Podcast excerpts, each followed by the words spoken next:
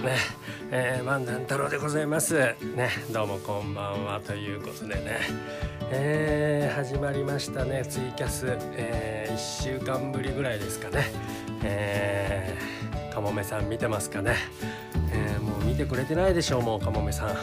そんなことでどうするんですか？本当に。かもめさんが見ないでどうするんですか？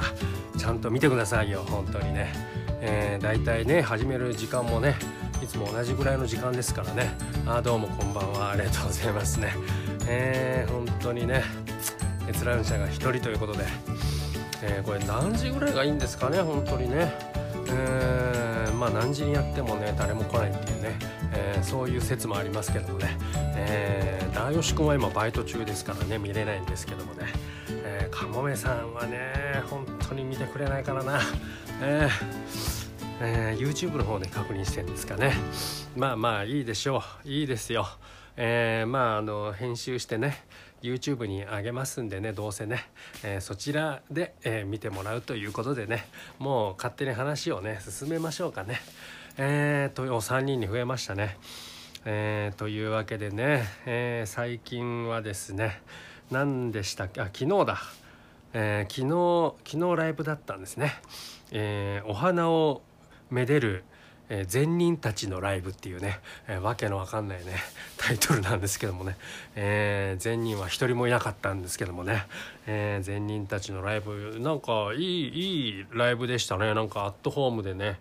あの阿佐ヶ谷産業商工会館っていうねなんか区の施設みたいなのがあるんですけどもね、うん、そこでやったんですけどもね、えー、なんかいつも使ってるところじゃなくてなんか違うなんか別のところで一回いつもね地下のえー、和室とかね地下の会議室みたいなところでやるんですけどね大体お笑いは、えー、なんか今回はその1階のなんか展示室っていうところで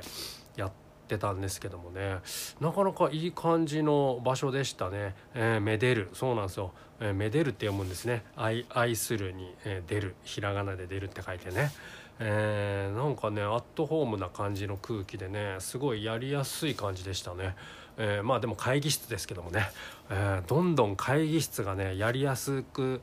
なってる体になってるんですね、えー、だから逆にちゃんとした劇場に行くとなんかあの調子が狂うというかね。会議室はやりやすい。もうなんかお客さんの顔も丸見えでね、えー、なんかこう一体感というかねそういうのがあるんですよね。会議室の良さというかね、えー、ちゃんとした劇場だとねもうちゃんと舞台があってこう高い位置からネタをやったりあと照明がちゃんと、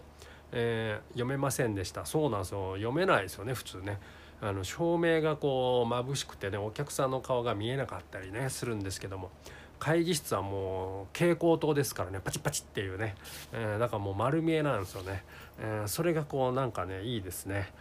えー、いいライブでしたね。え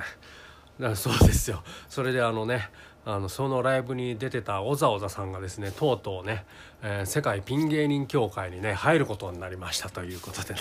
えー、メンバーが今何人でしょうねもう20人超えましたね、えー、というわけでどんどんとね、えー、人数が増えていってますけどもね。なんかちょうど昨日ライブから帰ったらねなんかあの漫才協会になんかごっそり10組ぐらいですかねめっちゃいっぱいあの所属メンバーが所属芸人があの増えたっていうねなんか高松菜奈さんとかあと浜川さんとかいろんな人がね結構あの入っててねどうしちゃったんだろうと思ってね、えー、何があったのかみんななんか仕事に困ってんですかね、えー、営業とかが欲しくて、えー、そうなんですよ、えあれなのかなと、え僕が思うにねあの世界ピン芸人協会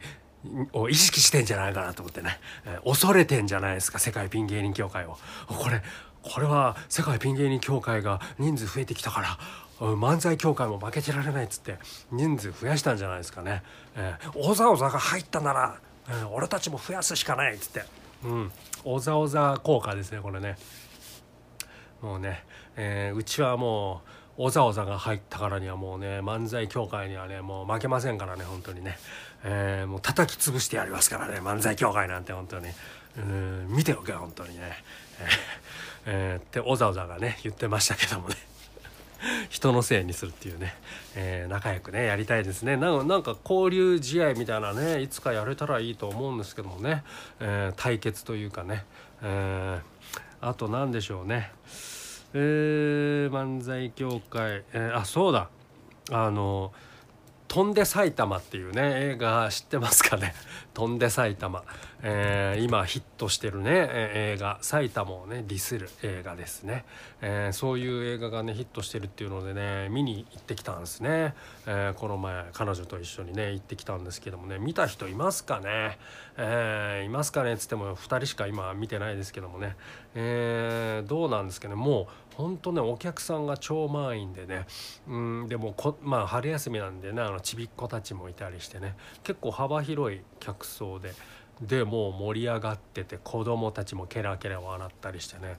うん、なんか良かったですね。えー、まあそのなんかあれですよなんかもう名作みたいなねそういう映画じゃなくてなんかそういう映画じゃなくてっていうのも失礼ですけどもなんかもう娯楽というかね、えー、子供も大人もまあなんかあの楽しめるというかねああバカだなっていうね、えー、のでたのそういう意味で、えー、いい映画というかね、えー、だからちょうどいいんじゃないですかね子供とか家族連れとかね、え、カップルとかで行っても楽しめるでしょうしね、うん、だからなんかおすすめですね普通通に、うん、本当にねあの僕が好きなねあのそのシオン監督のね「愛のむき出し」とかねそういうねもうあの血みどろの映画とかじゃないんでね、えー、これはもうね誰でも楽しめるんじゃないですかね。えー、いやでもなんかね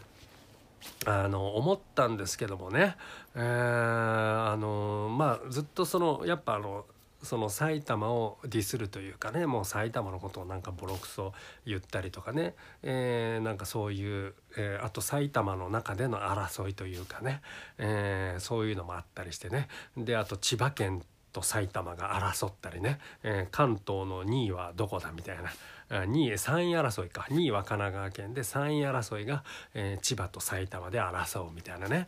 えー、そういうのがあったりしたんですけどもね。でもそういうのを見てお客さんたちまあ子供もそうですけど大人もあの笑ってるわけですよ。え、でテレビでなんかその「飛んで埼玉」のなんか特集とかやってたりしてで実際埼玉に住んでる人にそういう風な、えー、ねバカにされてるというかディスられてるとか、えー、海がないとか、えー、なんかそういう風に言われてますけどどうですかっつって埼玉県人の人に聞いてもいやまあ、うん、それはしょうがないですねみたいな、えー、埼玉は本当何もないもう名所も何もないし、えー、何も海もないし何もないですからねみたいな感じであの本人たちもそういう風にえー、言ってネタにしてるというか、うん、でそれであの笑ってるというか逆にネタにしてもらって喜んでるみたいなね、えー、そういうのがあってでその映画でもそういう感じででなってて。これねあの本当思ったんですけどあの最近やっぱテレビとかでもねもうちょっとでも何かあったら差別だとかねなんかそういう風に言うじゃないですか。で炎上したりとかね。ちょっと LGBT の問題とか。なんかトンネルズさんがねコントの中でね「ホモだホモ」とかやったりしたらね、えー、もうすごいなんかもう怒っちゃったりしてね苦情の電話かかってきたりとかね、えー、あとねなんかいろんな人種問題とかいろいろあるじゃないですか。うん、まあもちろん差別というかね差別はいけないんですけどなんかその差別にも種類があって。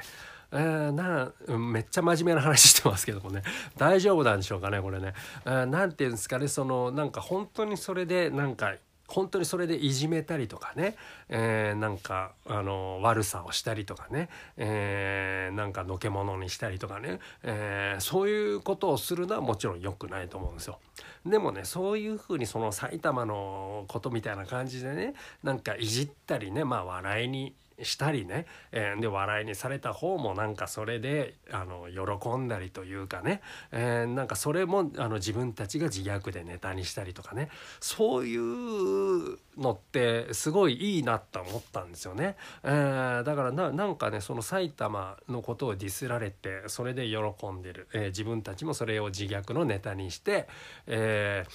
ー、やってるっていうそのでそれをその映画を映画館に来てえー、見てる人たちも、えー、笑って楽しんでる。で多分苦情とかも来てないと思うんですよ。そういう「えー、なんだそんな差別差別したらダメじゃないか」とか「うん、埼玉差別すんじゃねえ」っつって苦情とか来てないと思うんですよ。えー、普通に笑っってるんですよ。うん、これってだから、あのー、その埼玉のだあの問題だけじゃなくて、えー、そういう LGBT やら、えー、人種差別やら、えー、なんかいろんな差別が世の中あるじゃないですか。えー、そういうのをもうねもうテレビでやってたらもうすごい苦情の電話とかしてきたりとかしてね、えー、なんか怒る人とかいるじゃないですかそうじゃなくてなんかねあのまあ実際嫌がらせされたりとかねなんかそういうことがあったら怒って怒った方がいいと思いますけどそういう、えー、バラエティーとかでネタにしてとか、えー、映画でネタにしてとかドラマで映画ねあのネタにしてとかそのトークでネタにしてとか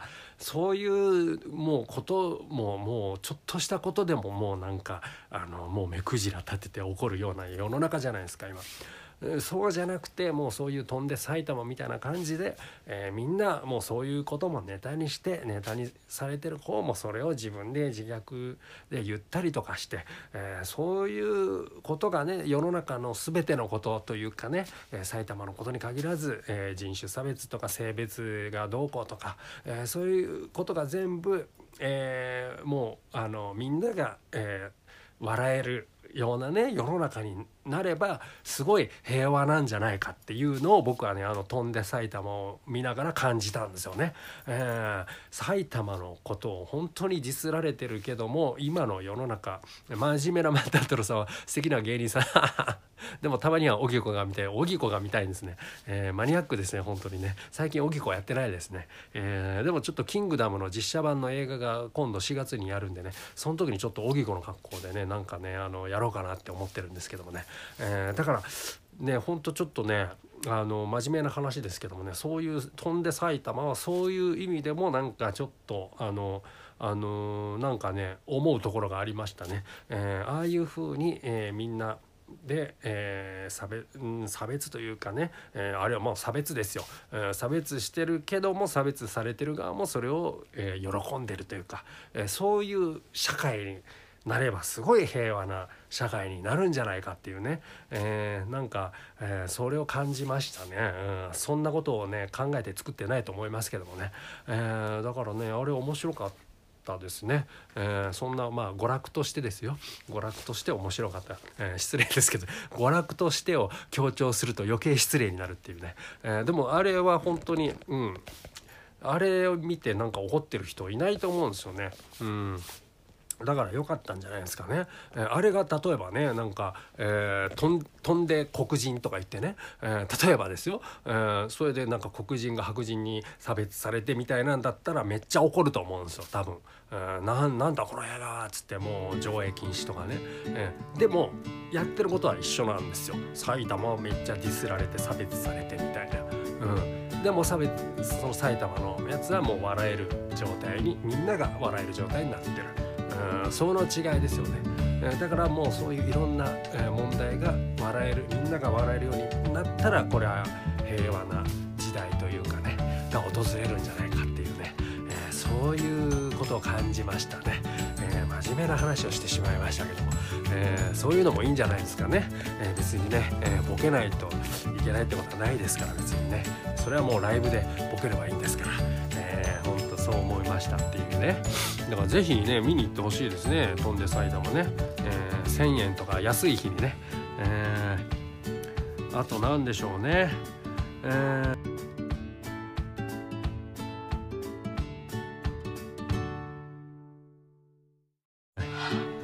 あと何でしょうね。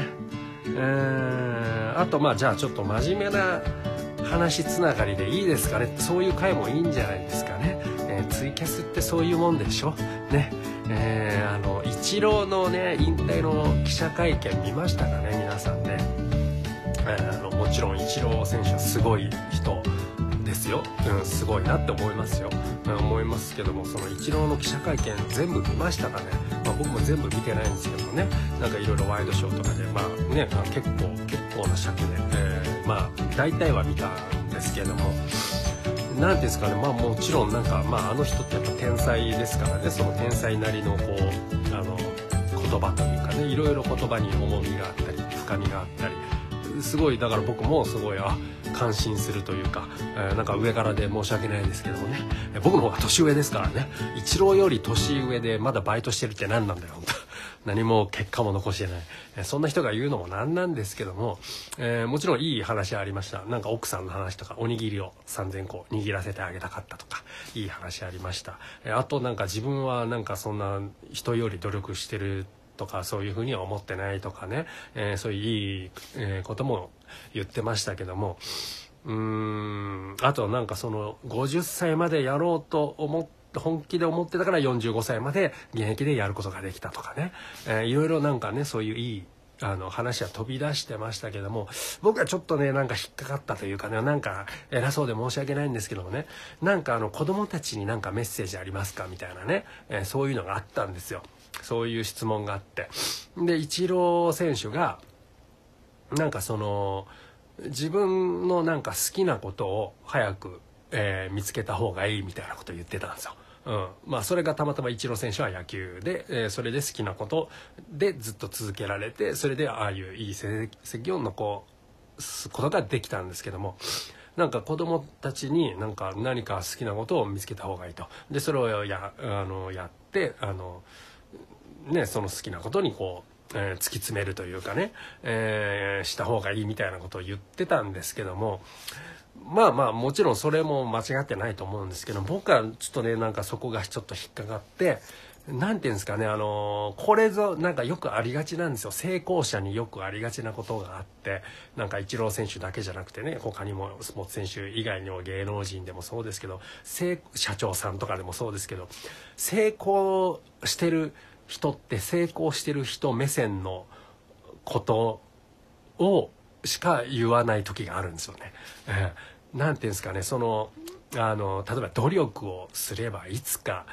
必ず報われるからあの頑張りなさいとか夢はき必ず叶うとか言う人いるじゃないですか。なんか成功してるやつが。ね。そういういやいやそういうの僕はねなんか納得いかないというかあのあのなんていうんですかね。夢があって頑張ったからってみんながみんな叶うわけじゃないじゃないですか。たまたまその社長さんさんとかね芸能人とかスポーツ選手とかねそのきなんか金メダル取ったりねそういう人がたまたまそうやって頑張ってあその才能があるからそうなってるだけであってほとんどの人は夢は叶わずに終わるわけですよ。えーそうだからそこが引っかかるんですよね。そうなんかあの逆にそのかな叶わない人の方があの多いということをちゃんと教えて、えー、でもそのでもでも努力をしないとあの成功することはできないんだよと。うん。うん、で努力なしでは成功はできない。でも努力したからといって必ず叶うとは限らないと、うん、それを教えた上でじゃあ叶わない。それであのなんかねあの無責任にね夢は必ず叶うんだとか言ったらそれで挫折した人はそこで、えー、挫折して落ち込んで立ち直れなくなって、えー、もう引きこもったりとか分かんないけどもう仕事も辞めたりとか自殺したりとか、えー、そういう風になっちゃう可能性はあるわけじゃないですか。だから最初からいや夢なんて叶う人はもうごく一握りで、えー、ほとんどの人が叶わないんだよと。でも努力しないと夢も叶いませんよ、えー、でもほとんどの人が夢が叶わないから、え、夢が叶わないとしても、え、それがまあ普通なんだから、え、あの自分なりになんか頑張って、えー、生きてあのいけばいいんだよっていうようなことを教えるべきだと思うんですよ。それと一緒でそのイチロー選手のその早く好きなことを見つけた方がいいって子供に言うっていうのはすごい酷なことだと思うんですよ。え例えばあの仕事でもそうなんですけどみんなが僕はたまたまお笑いが好きで、え芸人を、えやりました、えー、まあ、売れてないけどもあの好きなことだからやれてます。でもみんながみんなやりたいことを見つかるってわけじゃないわけですよ、えー、野球選手になりたいっつって野球選手、えー、野球をする人もいる保母さんになりたい学校の先生になりたいっつって、え学校の先生になった人もいるかもしんないけど何もなりたいものが見つからない人の方が僕は多いと思うんですよ。で何もなんかじゃあ自分なりたいものないなって言って、えー、サラリーマンになったりとか、えー、なんとなくじゃあ就職しないとなっていうので就職して働いてたりとか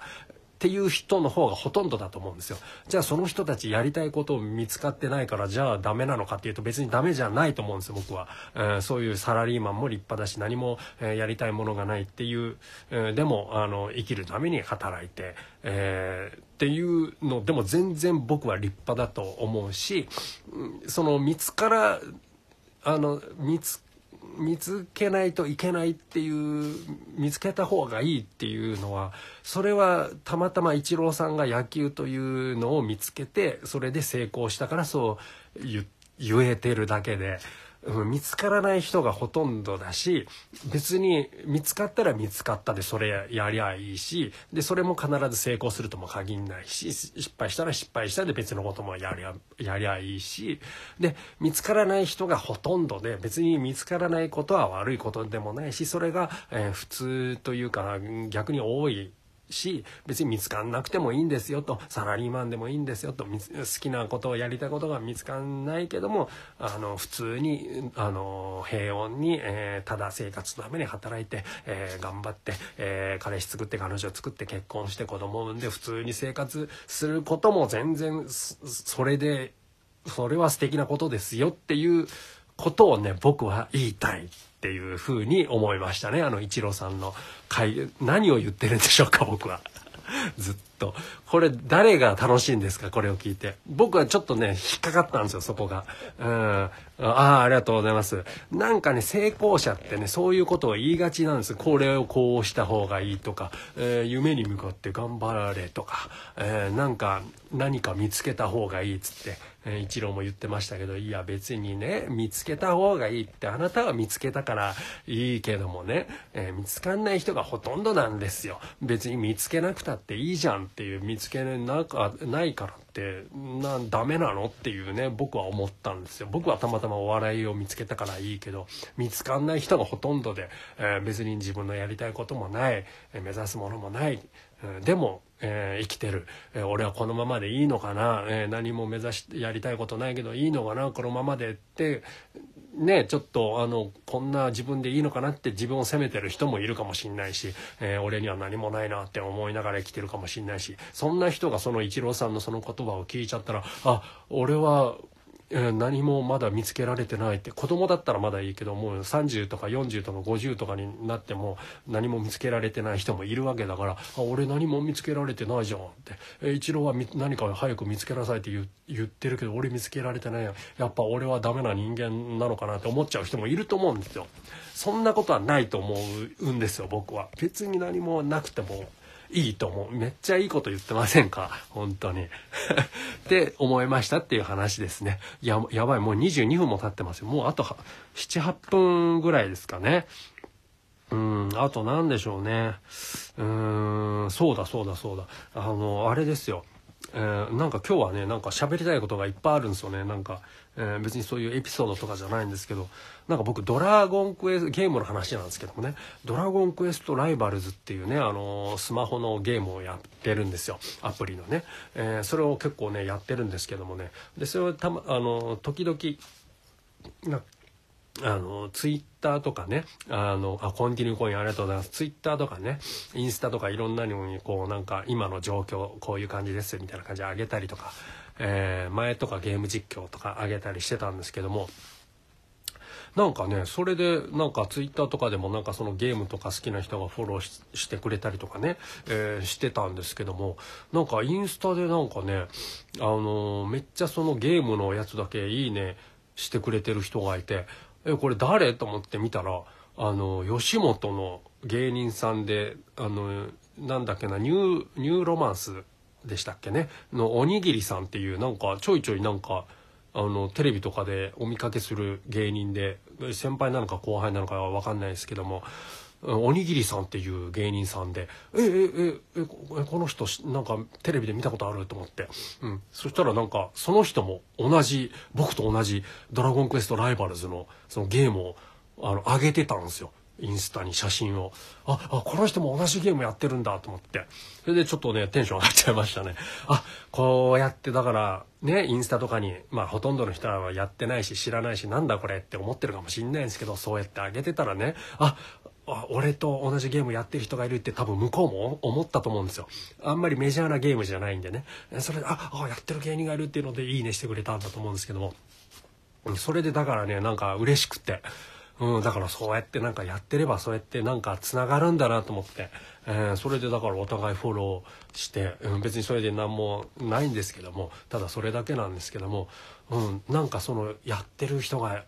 その芸人で他にもいるんだっていうね、え、うちらの身内でもほんと34人しかやってないんでね、うん、だからなんかちょっとテンション上がりましたね、えー、あともっとスクランブルエッグのあの今袋旋風でしたっけね。袋旋風のコンビの片方の人も「ドラゴンクエストライバルズやってる」っつって、えー、言ってましたけどもね、うん、なんか少ないんですよね、えー、でもそのおにぎりさんとかもだから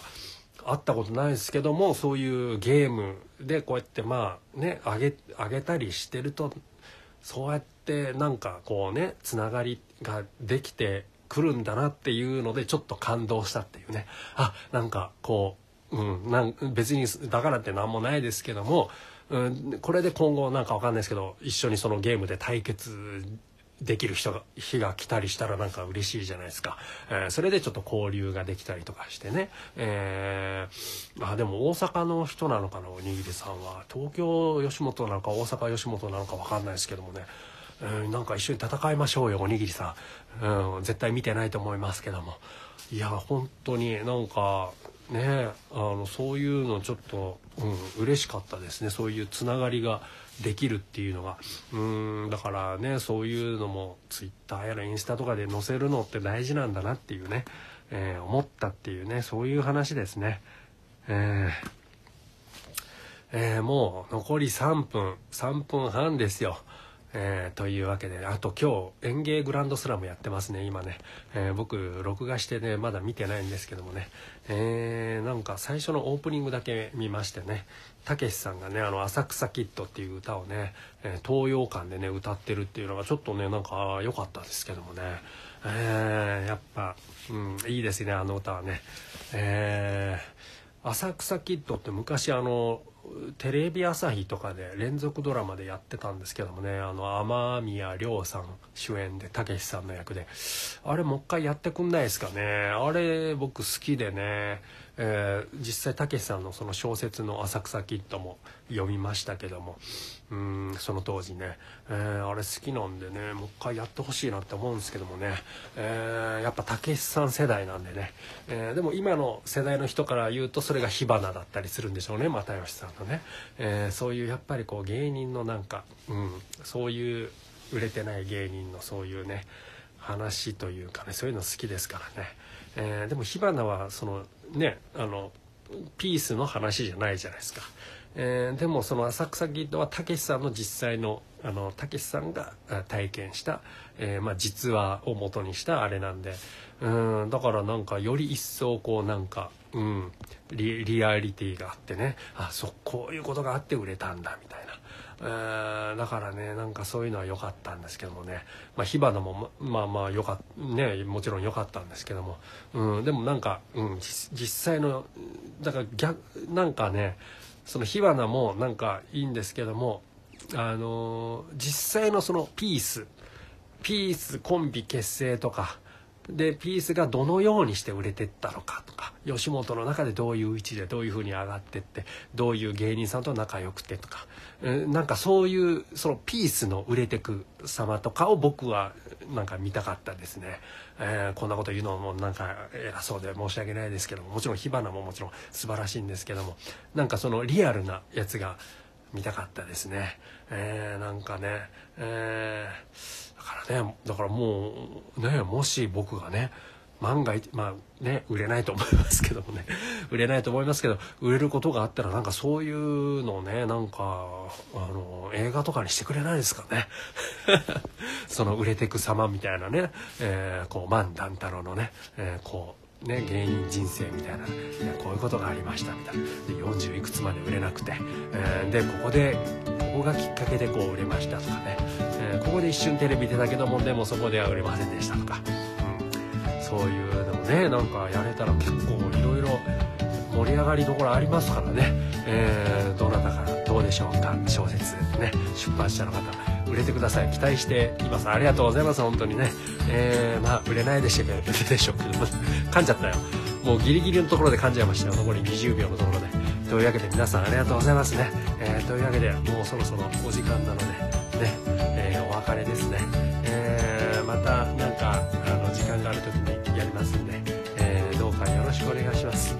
以上です。ありがとうございました。